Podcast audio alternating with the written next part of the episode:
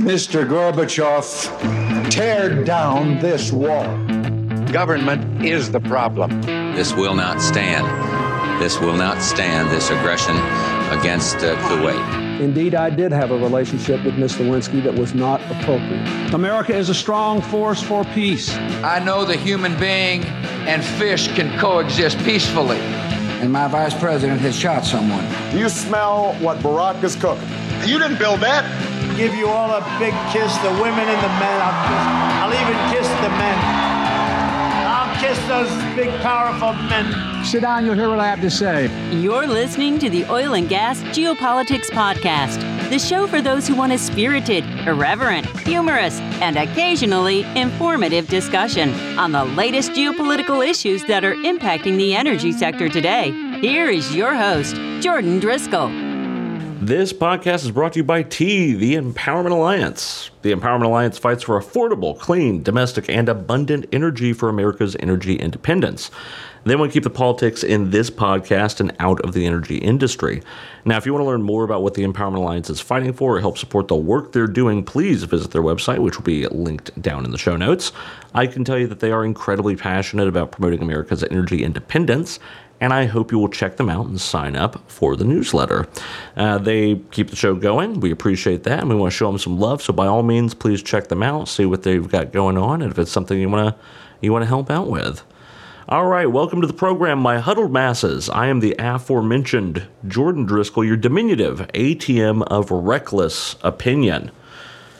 We're back, we're here. Grab yourself a cup of coffee and let's get into it. Now, uh, first things first, a couple of pieces of housekeeping. Uh, I got a LinkedIn message a couple of days ago from Billy S.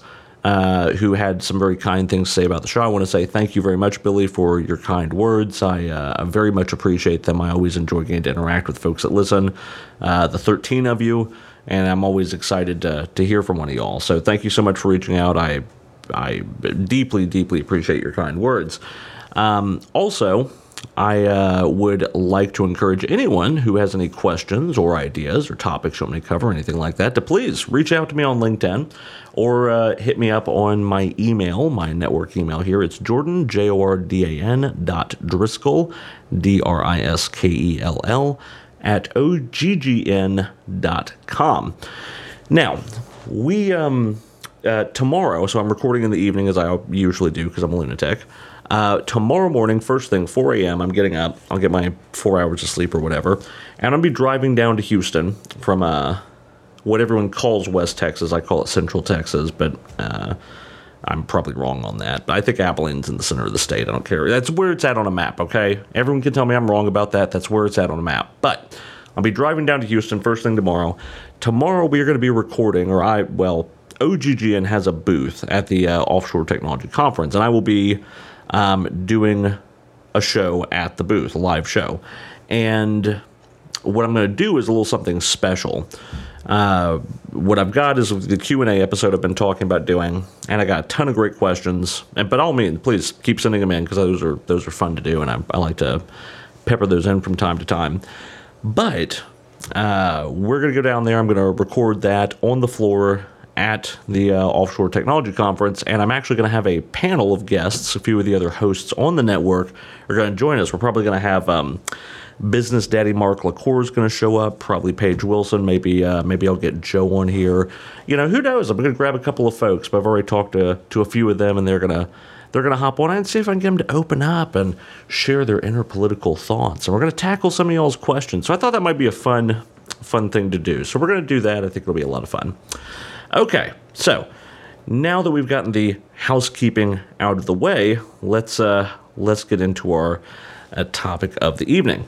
And that topic of the evening is actually going to take some little bit of guesswork for me to try and figure out where I'm going to land on this.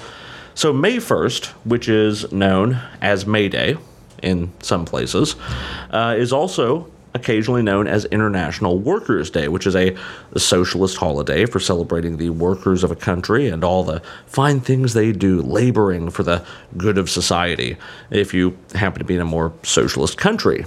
Now, I know what you're thinking. You're probably thinking, oh, Jordan's going to talk about May Day or International Workers' Day, and there's some sort of a rant that I've got about that. And you would actually be wrong. Now, what you may not know is that May Day is actually in the US technically a holiday. Uh, it's legally known as Loyalty Day.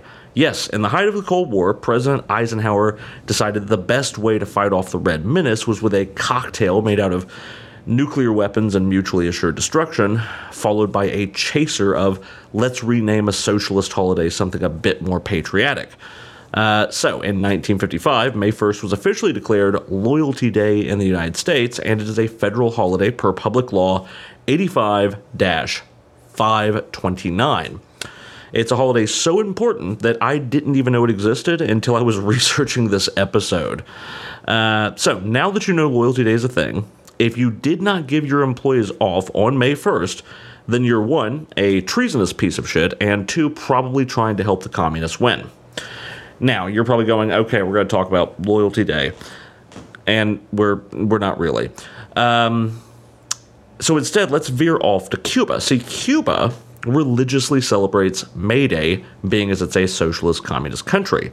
They typically throw a massive celebration and parade in Havana every year, and they have done since 1950 when Fidel came into power. In fact, the only time it's been canceled is twice uh, since the 1950s, and that was in 2020 and in 2021 because of COVID, because evidently even the embargo couldn't keep COVID out. So, I saw in the news today that Cuba is canceling the annual May Day parade in Havana, which typically involves bringing tons of people in from all across the country to the capital to take part in the festivities. The reason for the cancellation is due to massive fuel shortages in the workers' paradise.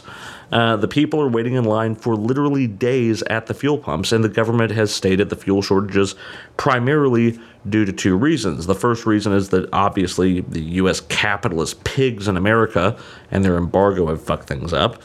Um, obviously, anything that's bad that ever happens anywhere in the world is the fault of the U.S.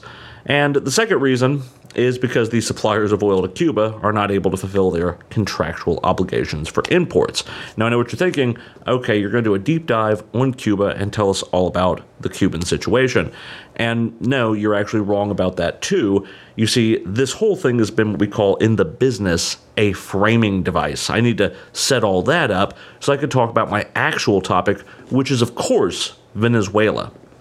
You see, Venezuela supplies the vast majority of oil and energy resources to Cuba, um, which makes sense. Venezuela has huge oil uh, production and export capabilities, and they're also in the same neighborhood as Cuba, so they can uh, produce it quite cheaply in theory and cart it off to Cuba very, very readily because you know, hell, it's it's right there. It's just a just a boat ride away. So yeah, we're gonna talk about Venezuela. So little bit of history on Venezuela because you know we always love to to have our little history sermonette here.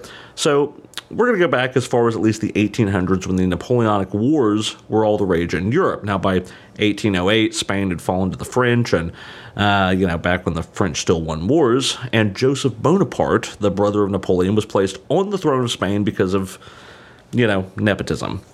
Uh, original hashtag Nepo baby.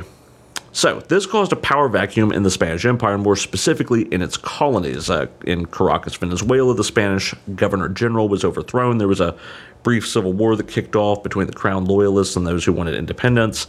And by 1811, the Congress of Venezuela declared independence. They created the Republic of Venezuela. The Republic of Venezuela. Um, but it was pretty short lived, and a year later in 1812, it collapsed to the loyalist faction. Now, the following year in 1813, Simon Bolivar led Republican forces on a guerrilla campaign against the Loyalists, and that resulted in the formation of the Second Republic of Venezuela, which actually also collapsed later that exact same year. Um, now, if at first you don't succeed, declare the Third Republic. And that's exactly what they did, and it lasted from 1817 to 1819. Now, fortunately, the Third Republic didn't fall apart from infighting or get re- reconquered from crown loyalists, but, but rather they managed to join a union of other nations that had also revolted from Spain, and they formed the Republic of Gran Colombia in 1819.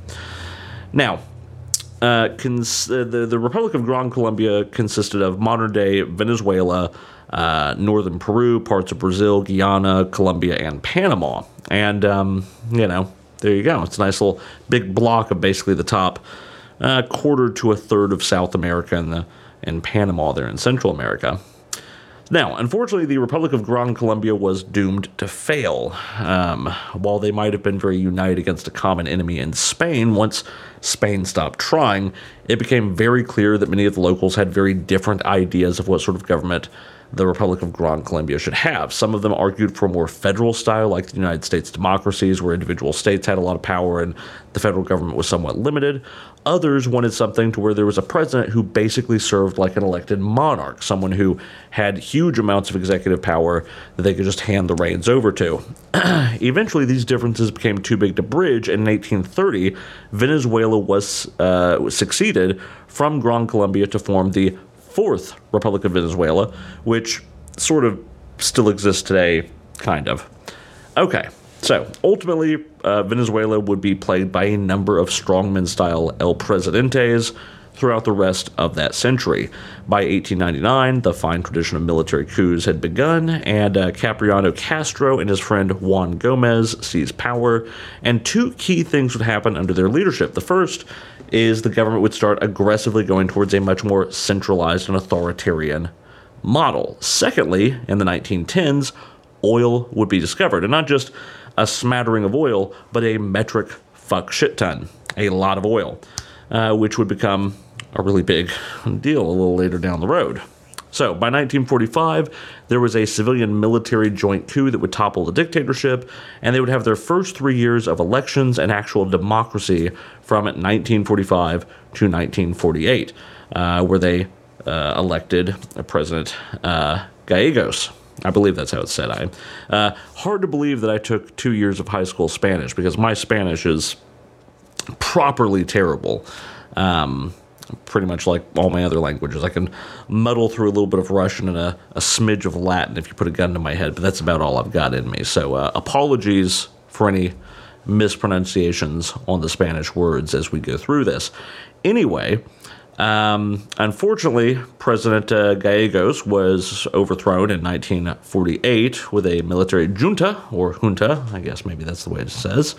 Uh, but anyway, uh, he's overthrown. And in 1958, they install a dictator again because this is a part of the world where I guess they just really wanted a strongman dictator. At any rate, uh, the world started going through the oil crisis of the 1970s, and for Venezuela, this was actually a massive windfall. The price of oil skyrocketed internationally, which uh, allowed the president at the time, uh, President Carlos Perez, to have giant amounts of money that he accessed. In fact, there was so much money coming in from oil that he decided to partially nationalize the Venezuelan um, oil industry and flooded the government coffers with oodles of money. Now, the problem was there was a ton of corruption, and government employees were skimming huge amounts off the top before uh, the money ever actually got used in the particularly useful way by the Venezuelan government. So it enriched a whole lot of government officials, but it didn't really accomplish much else. Uh, that being said, by the 80s, there were some very serious problems. As we all know, the oil market is nothing if not cyclical. So by the 1980s, the oil market turns down. All of a sudden, this oil that they're exporting out becomes much less valuable. And um, yeah, the government starts going to an economic tailspin. Uh, they're starting to take on lots of debt to, to float their bills. And of course, it's just not going well for many of them. Now, by the 1990s, a character known as Hugo Chavez emerges as the opposition leader against government corruption. And he's at the head of a hardcore left wing socialist party who felt that the oil wealth um, of the petroleum industry, one, should have been fully nationalized, and two, was being hoarded by the upper class when it should have been used to the benefit of all Venezuelans. Well, he's at least partially right. It certainly was being hoarded by the upper class in this case. Um, that being said, he platformed on a campaign of socialist principles and nationalizing the oils industry and having lots of good social programs, putting into corruption. And uh, he came into office in 1999, the office of president, with 56% of the popular vote. So, what all did President Chavez do?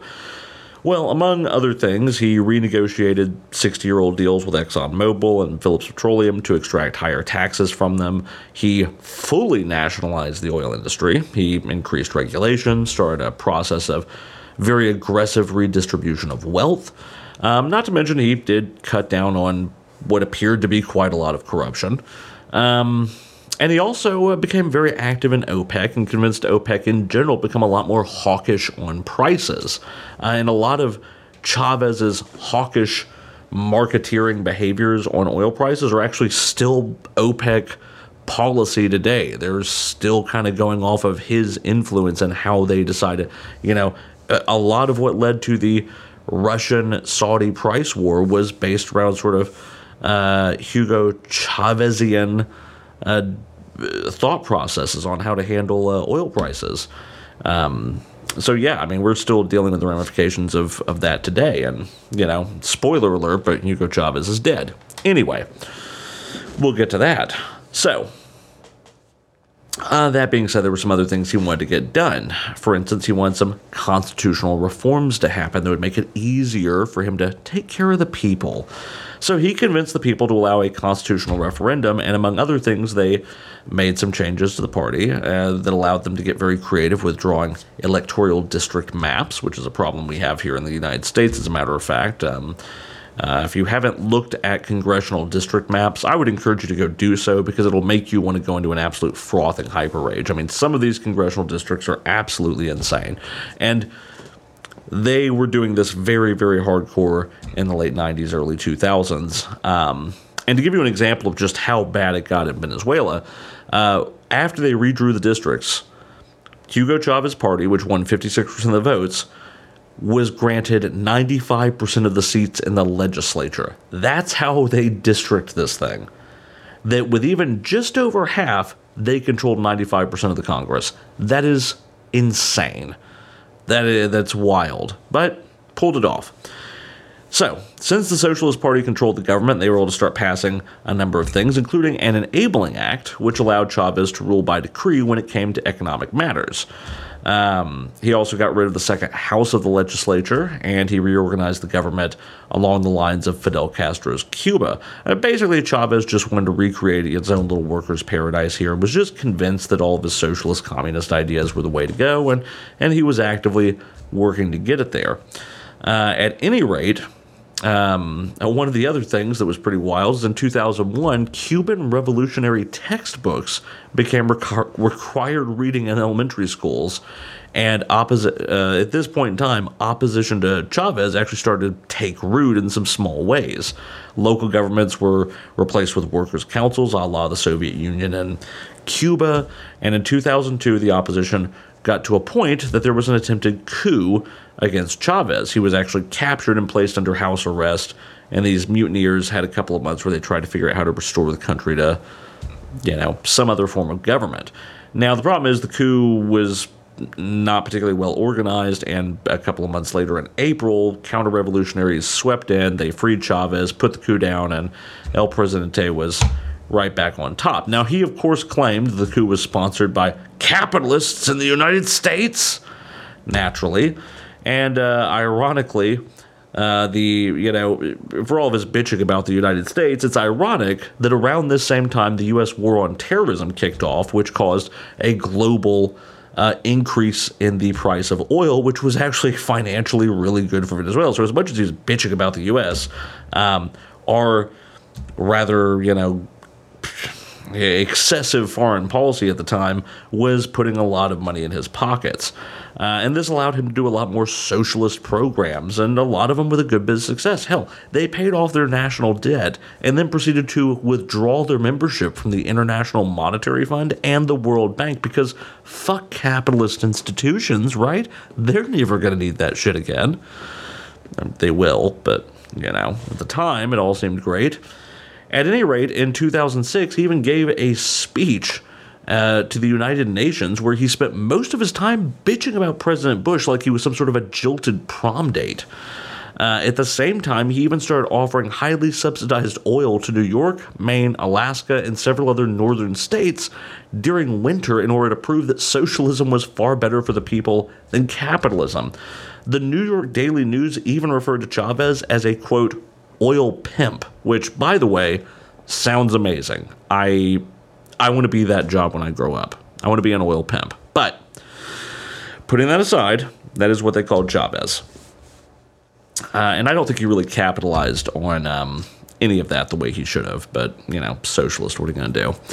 All right. So in 2008, he um, uh, also managed to get a Congress to, and it wasn't hard since he controlled it pretty handily, but he did get Congress to pass a constitutional amendment which abolished term limits because, after all, he was such an amazing, brilliant leader, and his socialist ways were so incredible that why wouldn't they want this guy to just rule forever? And at the time, it seemed really amazing. Oil prices were skyrocketing. Venezuela was flooded with money.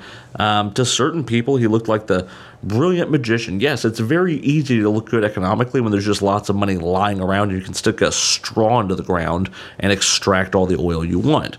Um, you know, so by 1910s, you had things like literacy, healthcare, and standard of living had actually increased all across Venezuela. On the other hand, there were some other problems.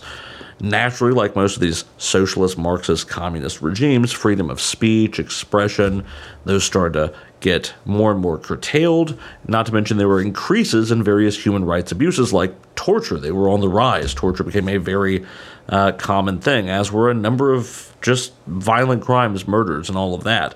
Um, the, legislature was effectively powerless to do anything, and what little it did do was just hand more control of the courts over to Chavez. Hell, the murder rate in Venezuela went up five times over the last decade of his his rule. Five times. So, to address crime and political dissent, Chavez created a new revolutionary police force that um, would solve the problem. Now, they didn't do a whole lot to curb the murder rate, but they were surprisingly quite good at suppressing dissent against Chavez. It's almost like that's what their main focus in life was. And when Chavez won the 2012 elections, uh, this was seen as just more of the same, except he was in the process of actively dying from cancer at the time, and so he handpicked Nicolas Maduro as his chosen successor. Now, unfortunately, the economy was starting to turn. Oil prices were dropping, which meant the socialist government, which was currently spending just tons and tons of money, but they were now not making the cash to cover it, of course, and they were having to take out lots of debts and all that sort of thing.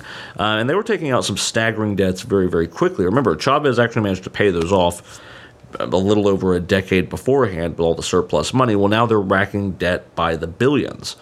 Um, and as the economy was tanking, Maduro.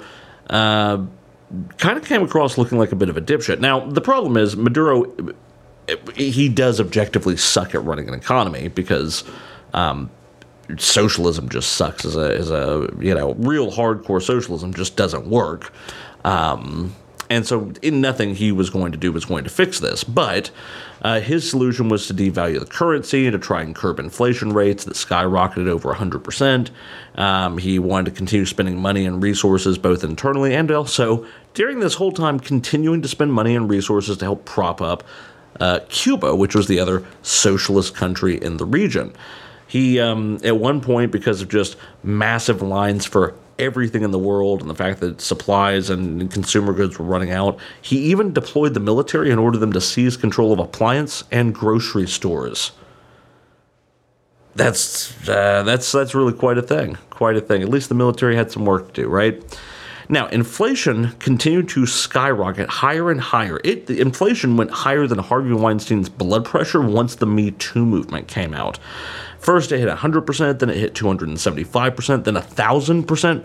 Most economic uh, experts weren't even sure how the fuck it could get that high mathematically, but it didn't stop. It even hit 4,000% by 2017. The price of a cup of coffee in Venezuela was doubling every 28 days. And for anybody that's ever dealt with compound interest, just do the math on that over the course of a year pretty soon you're paying a trillion dollars for a single cup of black McDonald's coffee and hanging yourself in the closet by night.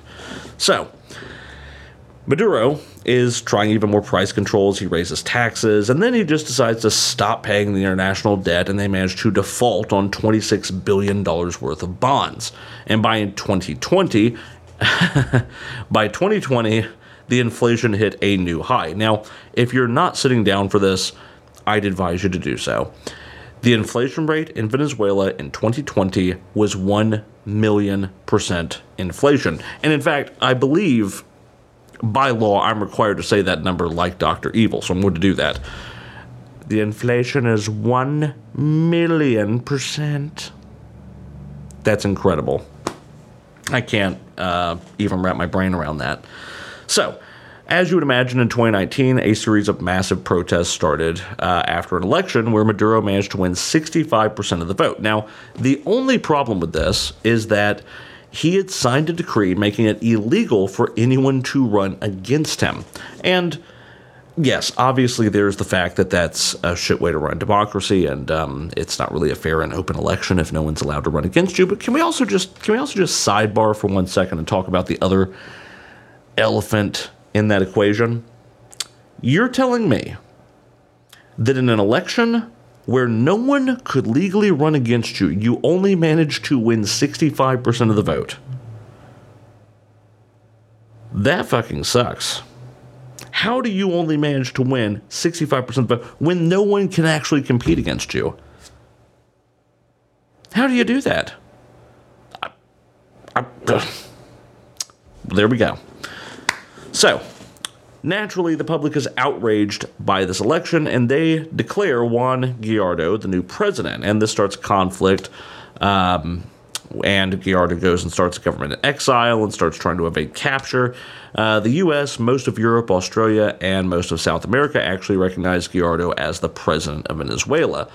Naturally, you can guess who sided with with uh, not Chavez, with uh, Guaido, not Guaido, that's the guy that they were running against, Maduro. Uh, you can imagine, imagine if you will, if the U.S. and, and Western Europe and France and and Australia and Britain are all siding with Guaido, who would possibly still be standing with Maduro in this whole thing?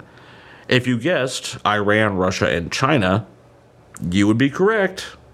Naturally, they were on the exact opposite side, I assume, just because they could.